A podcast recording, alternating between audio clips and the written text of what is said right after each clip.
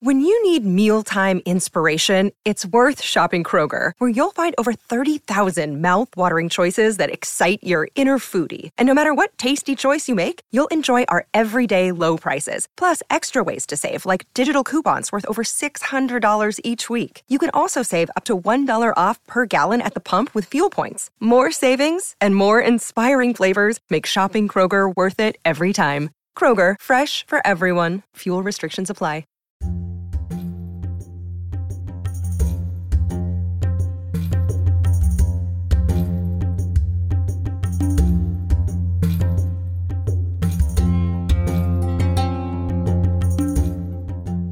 Hello, and welcome to Digital Nomads, a podcast about nomadism and nomadic peoples around the world and throughout history.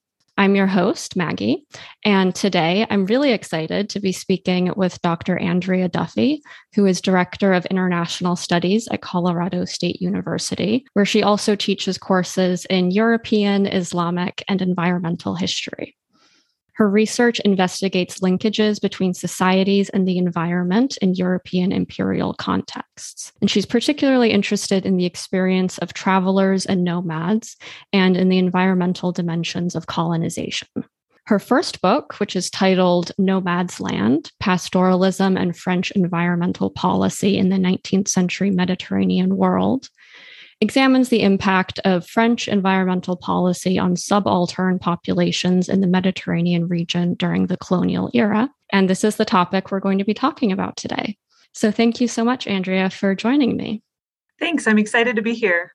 So, your book, in a nutshell, if I can sum it up, uh, is about nomadism around the Mediterranean in the 19th century and the simultaneous development of a French national environmental policy that was centered around forestry and forest management and forest science and this ideal of afforestation and creating and maintaining forests as the kind of cornerstone of a good environmental policy. And so your research focuses on the interactions of these two bodies or these two groups of actors to understand how pastoralists in the 19th century Mediterranean were shaped and changed by and reacted to this powerful scientific elite that saw pastoralism and the use of grasslands and of grazing animals as this kind of environmental scourge.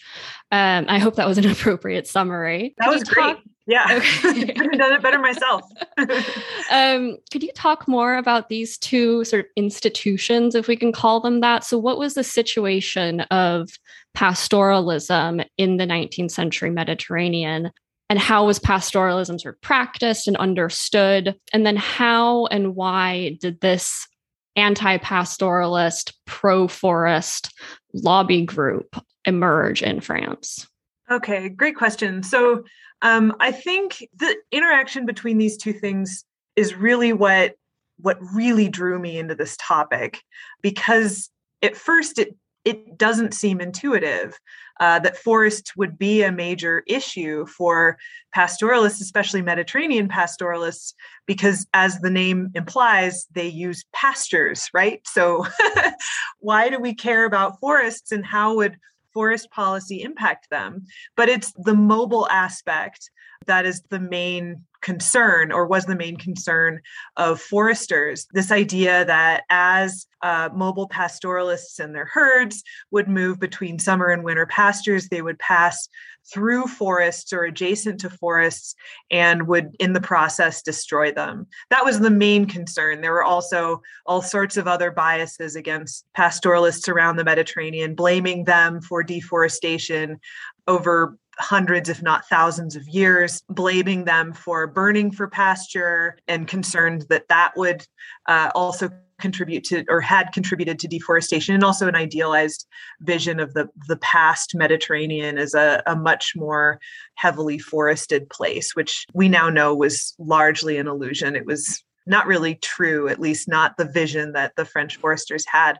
Um, but these were these were two parallel institutions. They really were. And i think the intersection between them helps to understand why one was expanding and the other was contracting. There were other things going on, so I don't want to imply that it was a completely causal relationship, but um, it was a really interesting interrelated relationship. At the beginning of the 19th century, mobile pastoralism, pastoralism and mobile pastoralism in particular, was a really prominent industry all around the Mediterranean.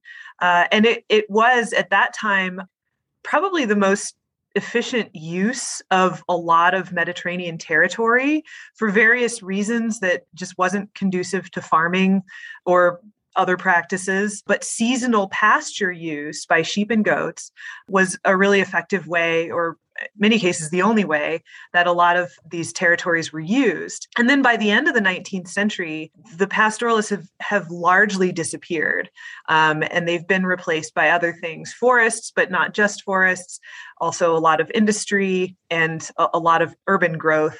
So there are other movements um, occurring alongside the, the story that I tell of the decline in um, and retreat of mobile pastoralism. But a large element in that retreat over the course of the 19th century was the development of French scientific forestry and environmental policy. And so that industry was largely, not entirely, but largely tied to um, the Enlightenment and before that, scientific revolution and ideas about controlling nature, and also particularly the development of the cameral sciences in Prussia, which really it's it's often considered the birthplace of modern forestry. Um, and french forestry french modern forestry uh, developed slightly different in a different direction partly because of the concern about mediterranean pastoralism but it was largely influenced by the Prussian approach to scientific forestry from the, the late 18th and early 19th century. So, for example, um, some of the first forestry textbooks that were used by the French were actually German textbooks, uh, and then the French developed their own. But, like I said, as they developed their own uniquely French version of scientific forestry, they were very much considering and concerned about the impact of mobile pastoralists around the Mediterranean. And that was much less of a concern for Prussia because it's Northern Europe. Environment is very different. Forests look very different. They look similar to the forests in Northern France, but very different from Mediterranean forests. So, so German foresters were working in different environments and had different concerns. Okay. And what was the role of colonization in all of this? How did these um, policies get exported to the French colonies. Um, and also, one of the case studies or case regions that you talk about in your book is Anatolia, which was not a French colony, which is part of the Ottoman Empire in the 19th century. So, can you talk a little bit about those kind of networks of transmission of how these policies sort of spread, you know, from Prussia to France and then outwards across the Mediterranean world and possibly farther?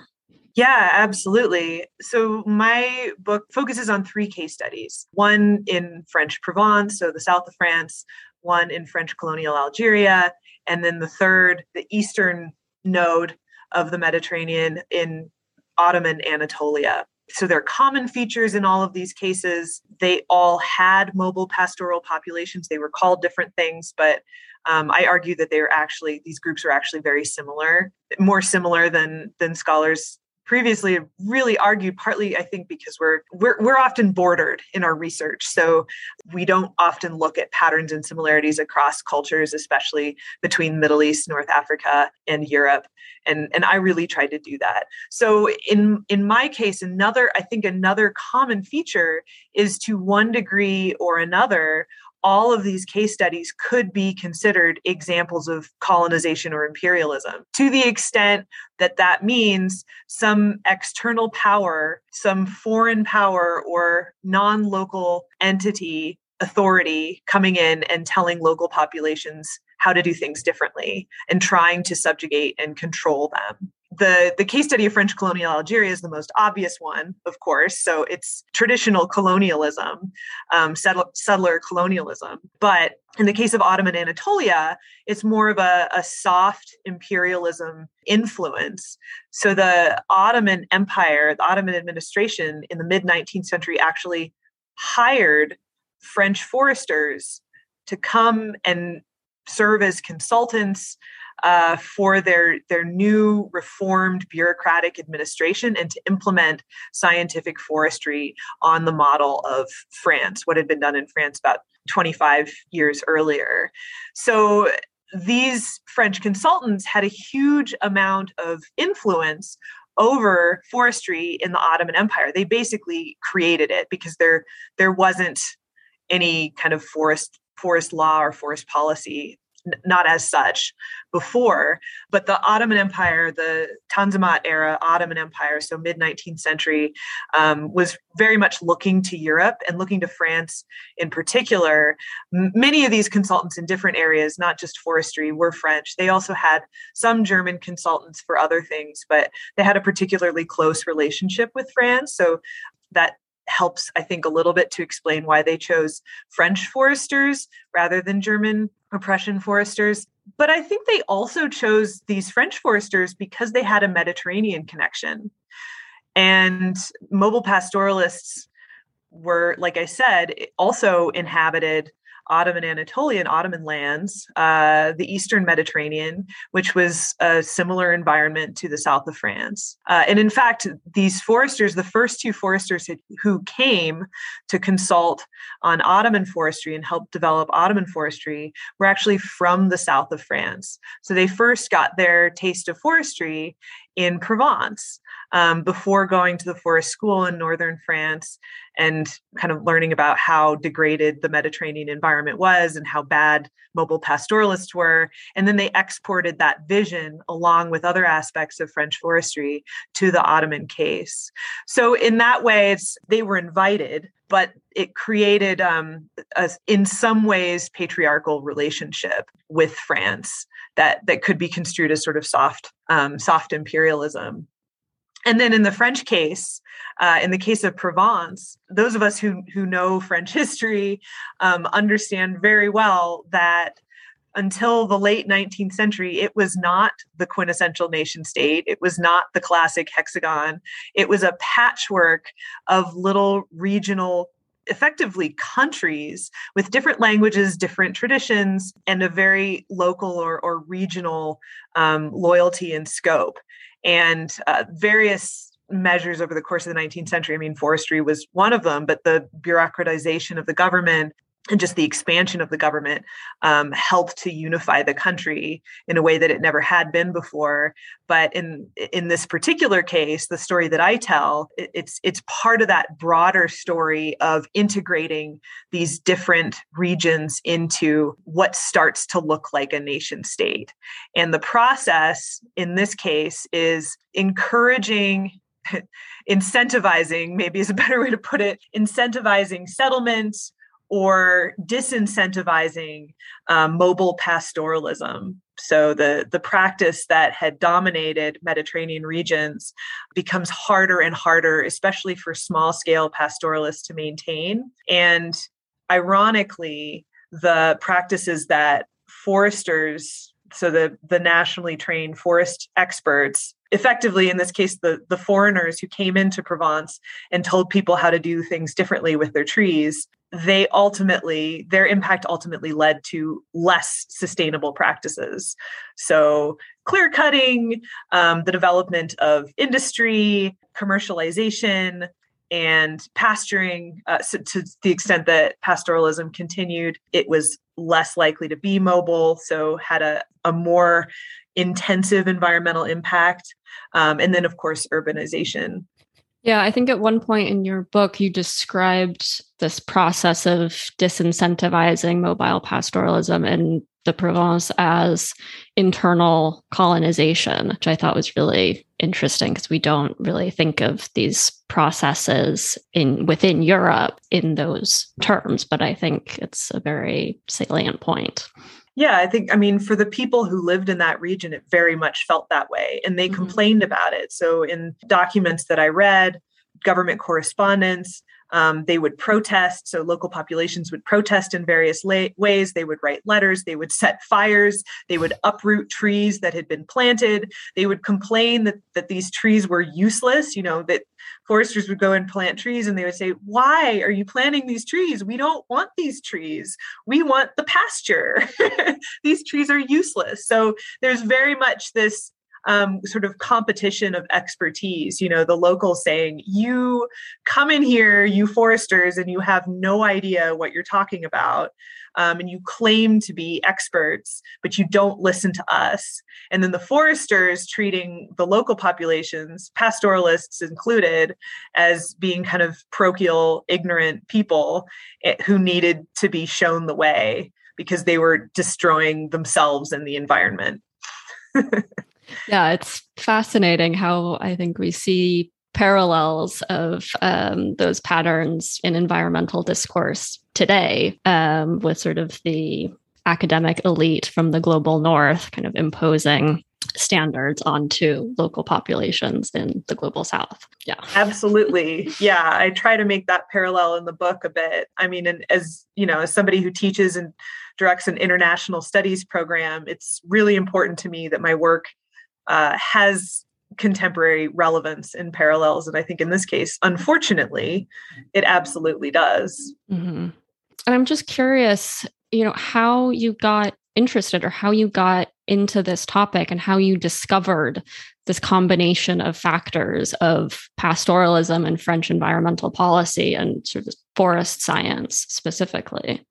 Well, it was kind of a circuitous route and then kind of a, a long one or a longer one um, to finding this topic. And in a way, it was kind of uh, an unexpected discovery that led me to this story.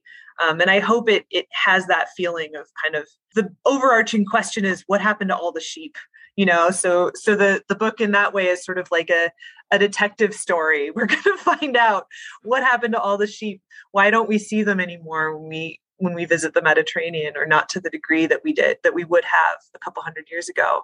At the very least, you could trace it to when I studied abroad as an undergraduate. And I studied abroad in Turkey, um, kind of on a whim. I knew very little about Turkey. I was a I was a European history major, but I don't know, it sounded cool. So got to go to Turkey. We took a bus to Syria from Turkey. So we we did a, a two week trip, which was amazing.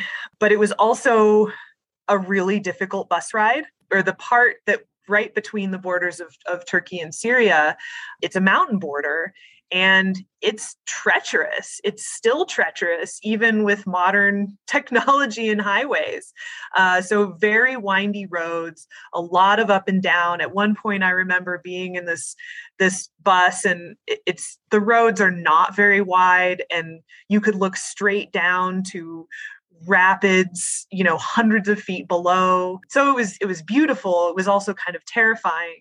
And we stopped at this pass gulek pass that has been a trade route and a, a migration route and a, a, route of travel through this mountain range through the the taurus range for thousands of years because it was used in roman times. When we stopped there just for a little break there was a, a mobile group there with they had camels and donkeys and sheep and goats. And you know they were just sort of camped out there at the side of the road. And you know those of us we were college students so we were interested in other things. But my program director got all excited. He's he's an archaeologist. And he said like you need to pay attention to this. These are kind of the last of their tribe you're not going to see this kind of thing anymore. It's disappearing. And that really got my attention. It, it, made me realize that what seemed just sort of standard or uh, just something that was happening around me that I didn't pay much attention to. Suddenly I realized that I was seeing history in a really significant way. And it also made me wonder why. Well, what's happened to these people? Why is this tradition disappearing? Um, and it made me really curious about that. So I eventually came back to that question in graduate school. And I fell into, or I ultimately found my way into this topic ironically from the ottoman side and I say ironically because as an undergraduate, I was a I was not a Middle Eastern focus. I was my focus was France.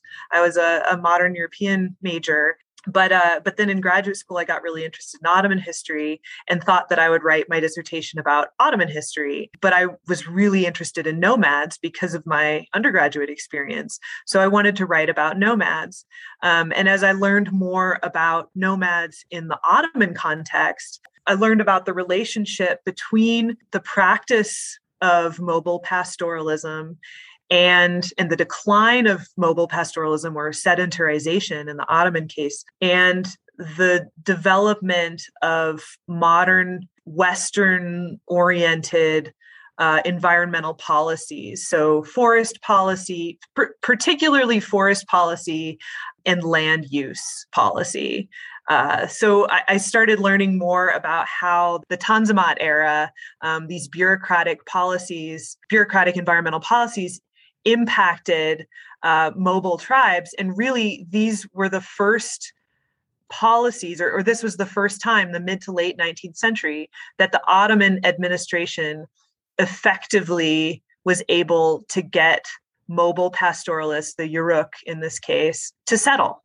Until until then, for hundreds of years, they'd kind of gone back and forth, and military and ad- administrative officials would would try to get these groups to settle um, with some success. But as soon as they left, they just go back to their mobile ways. And it was sort of a, a somewhat ambivalent relationship with the state because, in some cases, uh, the leaders of mobile groups were de facto administrators of their region. So the Ottoman administration ultimately just gave them some autonomy and administering hard to reach areas but they also at various points tried to settle tried to get them to settle and that was because they you know they would do pesky things like prey on villages from time to time. They wouldn't pay taxes.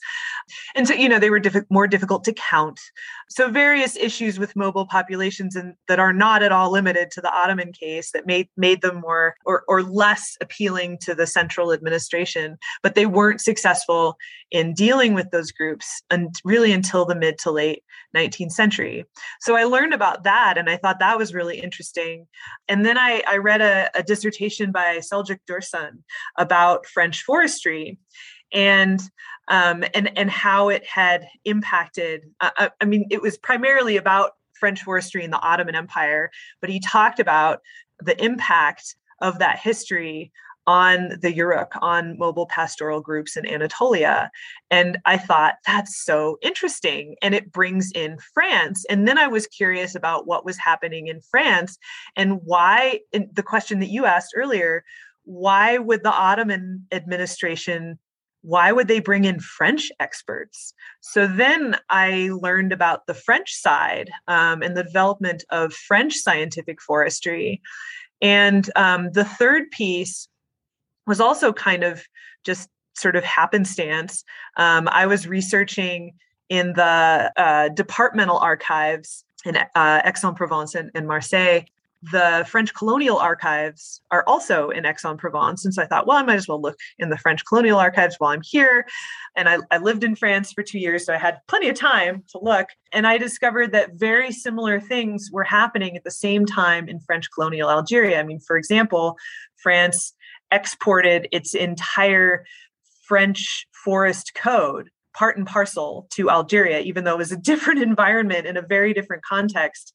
They just took their French code um, and applied it or tried to apply it in Algeria. And again, Algeria ha- also had mobile pastoral populations, um, and French forestry was a way to help subjugate them and also to justify subjugating them.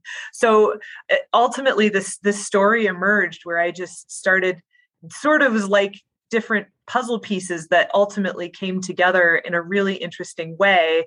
And then, kind of too late, I realized, wow, this is actually a really big topic and it's messy. And how am I going to tell this in a coherent way? But it's also really interesting. And because it crosses so many political and cultural borders, it's a story that that people wouldn't know and they they wouldn't necessarily expect to know. It's a surprising story. So it, it felt really important to tell that story once it emerged to me, um, even though it was, like I said, messy and it was a struggle to try and bring it all together. Mm-hmm. And if I could go back to the question that you posed earlier there of what happened to all the sheep, could you maybe give listeners, to the extent that this is possible, a sense of sort of the demographics or the scale of pastoralism in the Mediterranean in these three regions at the beginning of the 19th century and at the end. You know, I think maybe some concrete numbers when discussing nomadic peoples are very difficult to come by. So I understand if you can't provide those, but if you could maybe give a sense of what the actual decline and retreat, as you put it, of pastoral nomadism was over the course of the century. Yeah, I can certainly give a sense. Like you said, that the numbers are really hard, and that was another thing I struggled with. People, mobile people, don't write things down. So when we study mobile people, we have to be really creative and challenged in trying to um, describe their activities. Um, but yeah, okay. So the Mediterranean is a, an interesting, if not if not unique, region in that its environment really supports pastoralism and agriculture. So, in many cases, agriculturalists and pastoralists would live side by side. But that symbiotic relationship, to the extent that it was symbiotic, and, and to a degree it was, I mean, there, there was even overlap. There were some pastoralists who would also um, double as farmers in, on a seasonal basis or um, from time to time. But they would also benefit from um, from crop yields, uh, and then farm farming populations or agricultural populations would benefit from from the produce of pastoralism. So there, to to an extent, the idea of this dichotomy, you know, pastoralist versus agriculture, it's it's really not it wasn't that way traditionally around the mediterranean and that's fairly fairly unique um, if you look at a lot of other parts of the world at least if you look a few hundred years ago so before the 19th century, there are regions that were more likely to be dedicated to agriculture or more likely to be dedicated to pastoralism, especially mobile pastoralism, because those regions didn't support agriculture. But the Mediterranean really supported both. And another factor there was that uh, until the modern era, the Mediterranean, well, I guess in the early modern era, I should say, specifically, the Mediterranean region had relatively lower population. So, relative to 19th century plus, and, and also relative to antiquity. And that was partly because of some of the environmental challenges of, of living in that region, especially in coastal regions year round.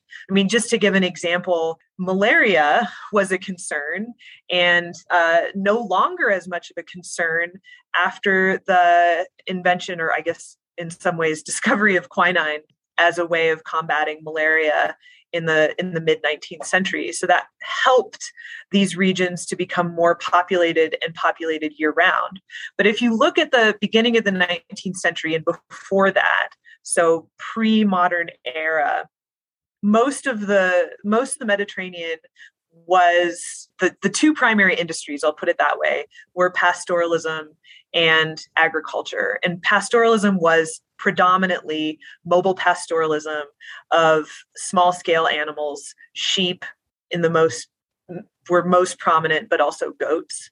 And that varied regionally a little bit too. The entire Mediterranean region was largely divided between those, those two practices. And then if you look at the same region all around the Mediterranean in the late 19th century, early 20th century, you see a very different landscape you see a lot of commercial farming. So, in the south of France, for example, a lot of regions that were formerly pasture were now vineyards, or more recently, lavender fields, which some could argue is even less practical than wine. Some would argue that wine is very practical. I think the French would. But you don't see a lot of sheep. Now, since then, they've been coming back. So um, this this is an interesting thing that's really beyond the scope of my study, but but I, I really enjoyed learning about this when I was researching it. Um, starting in the 1950s, uh, there was very much like a sort of back to the land movement where uh, people, in many cases, young people who are raised in urban environments, would um, want to pursue a career in as a as a shepherd uh, so that they could feel connected to the land and get away from whatever negative aspects of modern industrial society they felt like they needed to escape. So, this is especially true in France. And there's also been a, a revival of appreciation for meat that is produced by mobile pastoral herds. So, there's there's a this is not universal but there is a perception that mobile sheep produce better meat than sta- than sheep that are stabled just stabled in the winter. So that that has contributed to um, a, a more recent revival and expansion of pastoralism in france. Those stories the kind of continuation of my history very significantly in um, algeria and in anatolia um, now turkey. Um, like I said, in the Ottoman slash Turkish case, the mobile pastoral groups were largely sedentarized by the late 19th century, and they've just been really that that practice that tradition has just been declining steadily ever since. Similar in french colonial algeria but because it was a colonial context with a very extensive and very divisive um, war for independence it, that's also a, a different story and a, and a different kind of history but uh, in i guess in i can say bringing it up to the present um, in algeria as well pastoralism is still practiced. The by the end of the 19th century um, mobile pastoralists well they were mobile pastoralists. They were marginalized if not obligated strongly encouraged to move their center of operations to the, the effectively the steppe, the Haute Plateau, um, which is kind of the foothills to the Atlas mountain range. So these were regions that were much drier. They were much, they were not at all conducive to farming. And the idea was that they were less less desirable lands. It's really not that different from the the story of Native Americans and um, reservations in United States history. Um, in fact, that that was another uh, reading the destruction of the bison in grad school was for me uh, that classic work helped sort of get the gears turned about this topic as well because it's it's a similar kind of story unfortunately sort of the march of what might be called in in scare quotes mod- modernity against these traditions that are seen as less modern and and also in this case seen as inferior or less environmentally friendly. At least the 19th century french foresters saw it that way so I don't know, no no strong numbers for you, but I hope that gives you a better sense of what happened to all the sheep. Definitely. Part of my own sort of desire for an answer to that question is I grew up in Switzerland where transhumance and sort of alpine pastoralism is such an important part of the culture and the economy and the geography and the language and the religion and everything. It's embedded mm-hmm. in the nation state in a way that I think is sort of the opposite of what happened in France and the example that you give. Yeah, I wanted to say um, I think that's true for from a certain perspective and to a point but i should also add that france now like so once the sheep kind of disappeared they became part of provence's sort of folklore and i and traditional identity.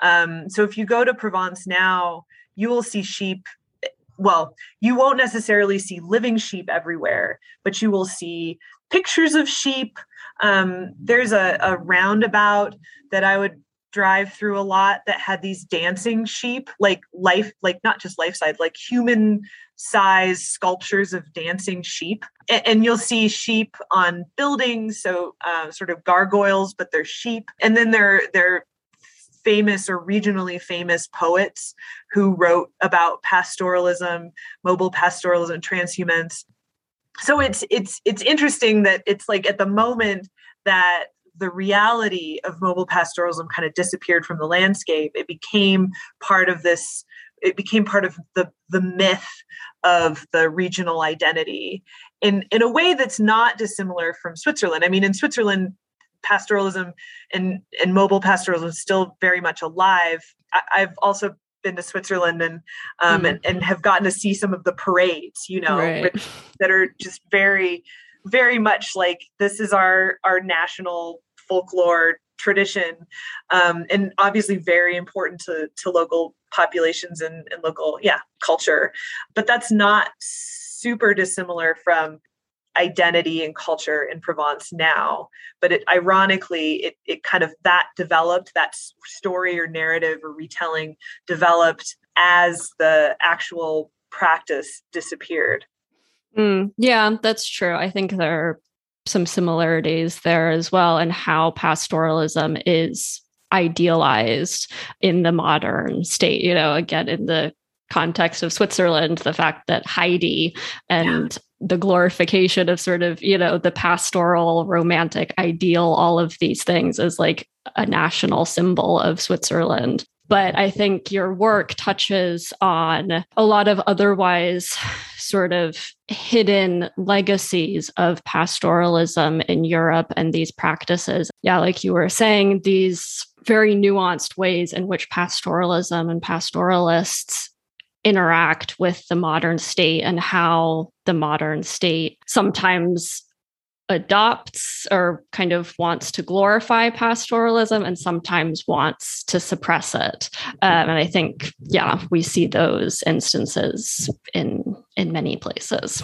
I mean that that's even true in in turkey actually you know with with the the transition from the ottoman empire the end of the ottoman empire after World War One and the transition to Turkey as a as a modern republic, as a modern state, the early rhetoric around nationalism in Turkey very much tried to overstep the Ottoman period and focus on mobile pastoral Turkic roots as a national identity. Like the the, the nationalist Turks in the 1920s, they saw themselves as the descendant, explicitly the descendants of Turkic tribes, rather than tracing their heritage to the Ottoman Empire. And they explicitly tried to disassociate themselves from that imperial history, which is really interesting and and also con, kind of conflicted because at the same time, the there were still mobile pastoralists in Turkey and they were not generally treated well. So the rhetoric and the idealization,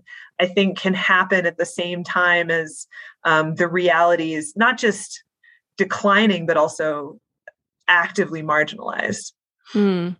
Yeah, if I could just kind of continue this theme about pastoralism within the Mediterranean as kind of a larger geographical unit, you made, I think, a really interesting point in your book about the categorizations of nomadism as practiced in the Middle East or in North Africa versus in Europe, where you know pastoralism when it's in Algeria or Anatolia is called nomadism. So when it's mm-hmm. practiced by Muslims, basically, mm-hmm. they're nomads. Whereas these very similar practices, when they're practiced in Europe by Christians, are called transhumance. And mm-hmm. of course, these two words mean essentially the same thing, but have very different cultural connotations and resonances. And in, you know, in studies of nomadism, there's a lot of discussion about the creation of this false nomadic versus sedentary binary, um, where scholars of nomadic peoples and practices spend a lot of time thinking about how we can add more nuance to these discussions and think of nomadism as more of a spectrum rather than a strict binary. And so I think your work also points to another binary in this field of pastoralist studies that's conceived of kind of pastoralism in the global north versus in the global south, where they're conceived very differently, despite being, for all intents and purposes, similar lifestyles. Um, so I'm curious if you could just say more about your choice to focus on pastoralism in the Mediterranean as a kind of broader geographical territory and how or if we should think about the differences and similarities between pastoralist traditions and how we can point to sort of similarities between these practices without then verging into kind of essentializing.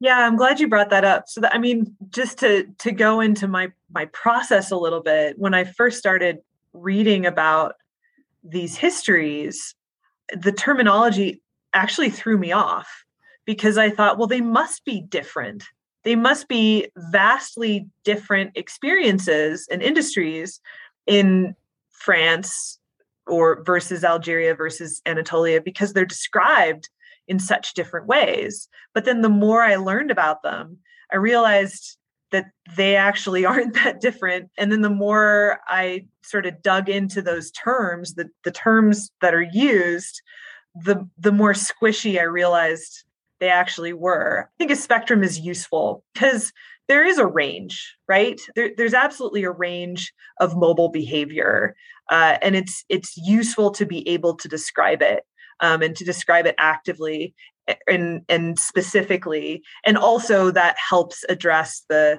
the mobile versus sedentary binary you know it it just oh you're you're mobile or you're not. Like it's helpful to be able to be a lot more nuanced than that.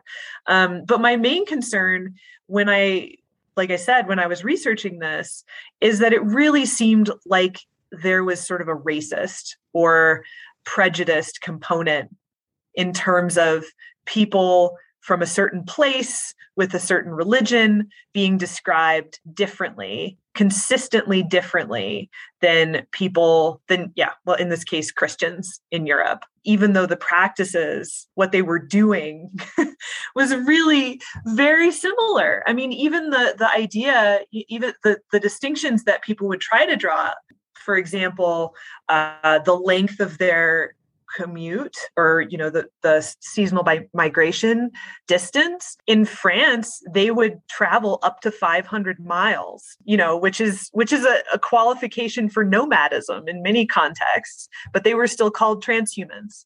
Um, another uh, common element or common uh, aspect of of these term these terminologies these these descriptions is the group type. So there's this idea of the solitary shepherd in european mobile pastoralism versus the the tribe or the group the the clan whatever whatever they called it. There there were various names in middle eastern islamic and north african cultures but even that is is rather deceptive. Uh, in most cases, it, it wasn't a solitary shepherd. Shepherds often traveled together.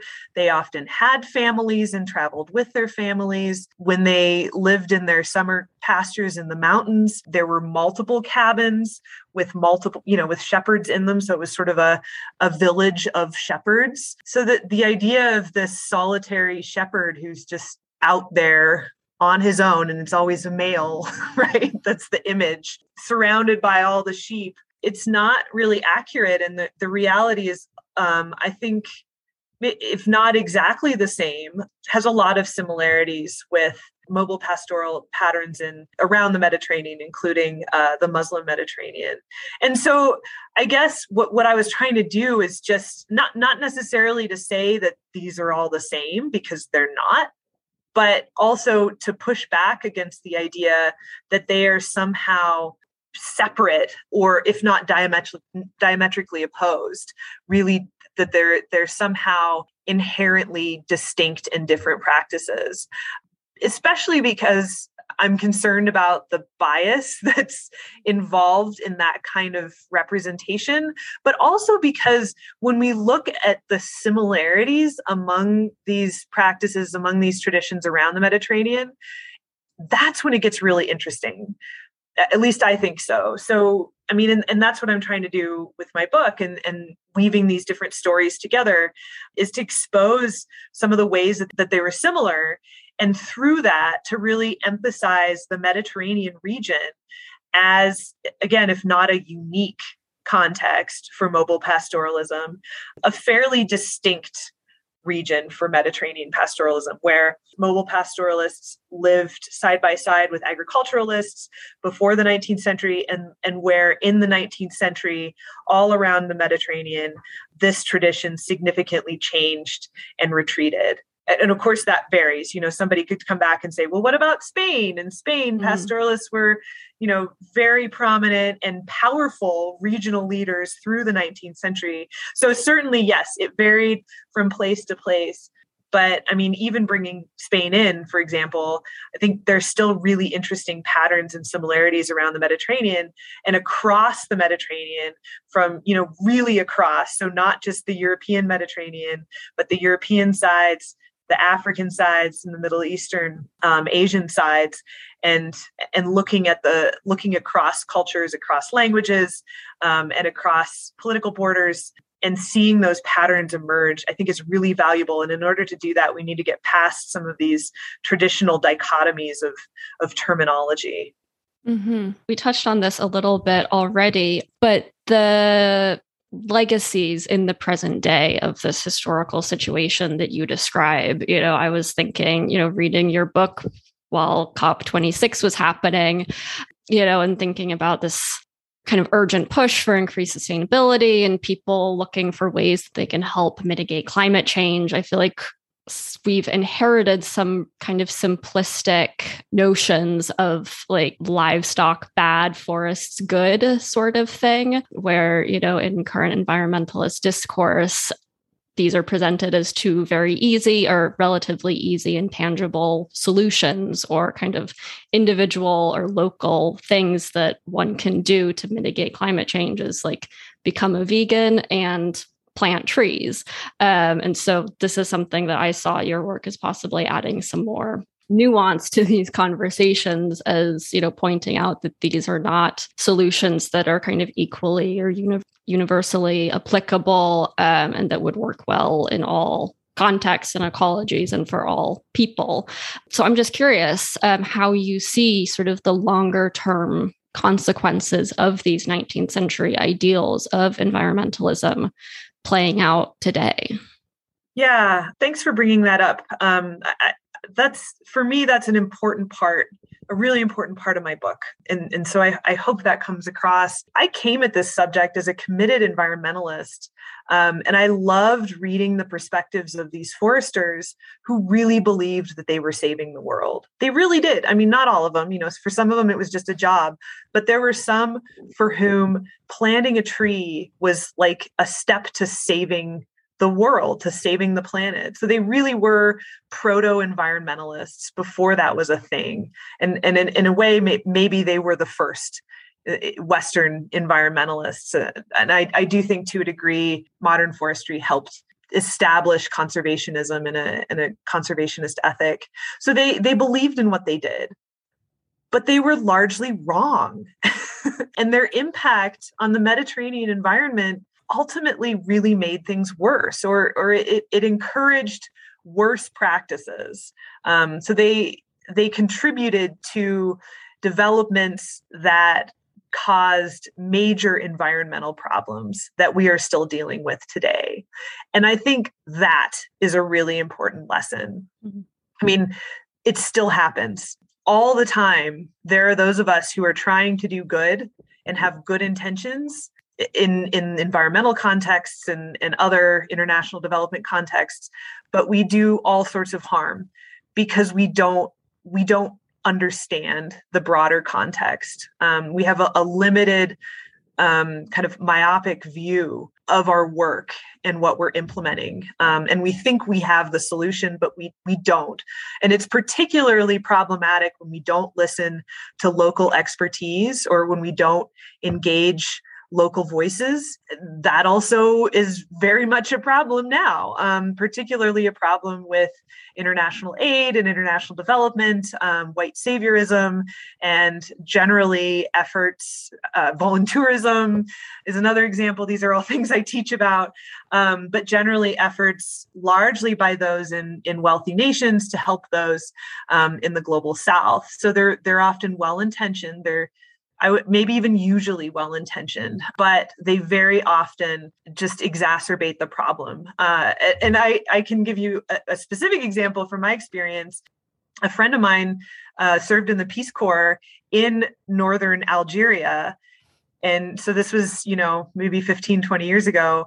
And her job was to uproot trees, so to dig up the trees that the French colonial administration had planted um, because wow. they because they were so bad for the environment.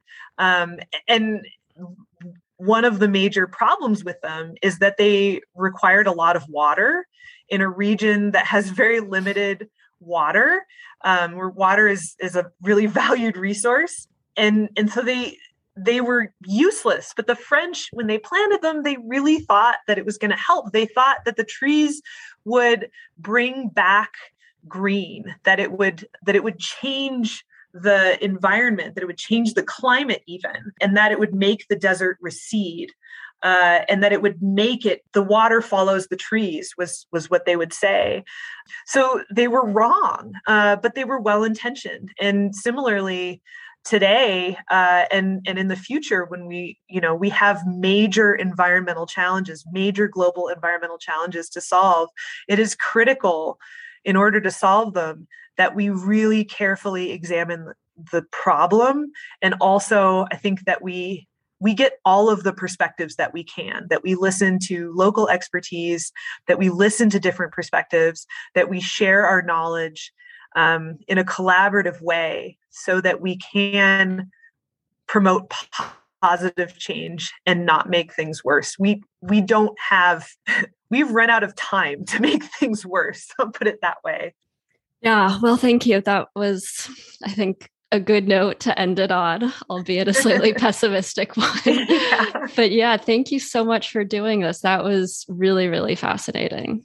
Absolutely. Great questions. I i really enjoyed sharing and and also just reflecting on on the work and and getting your perspective on it as well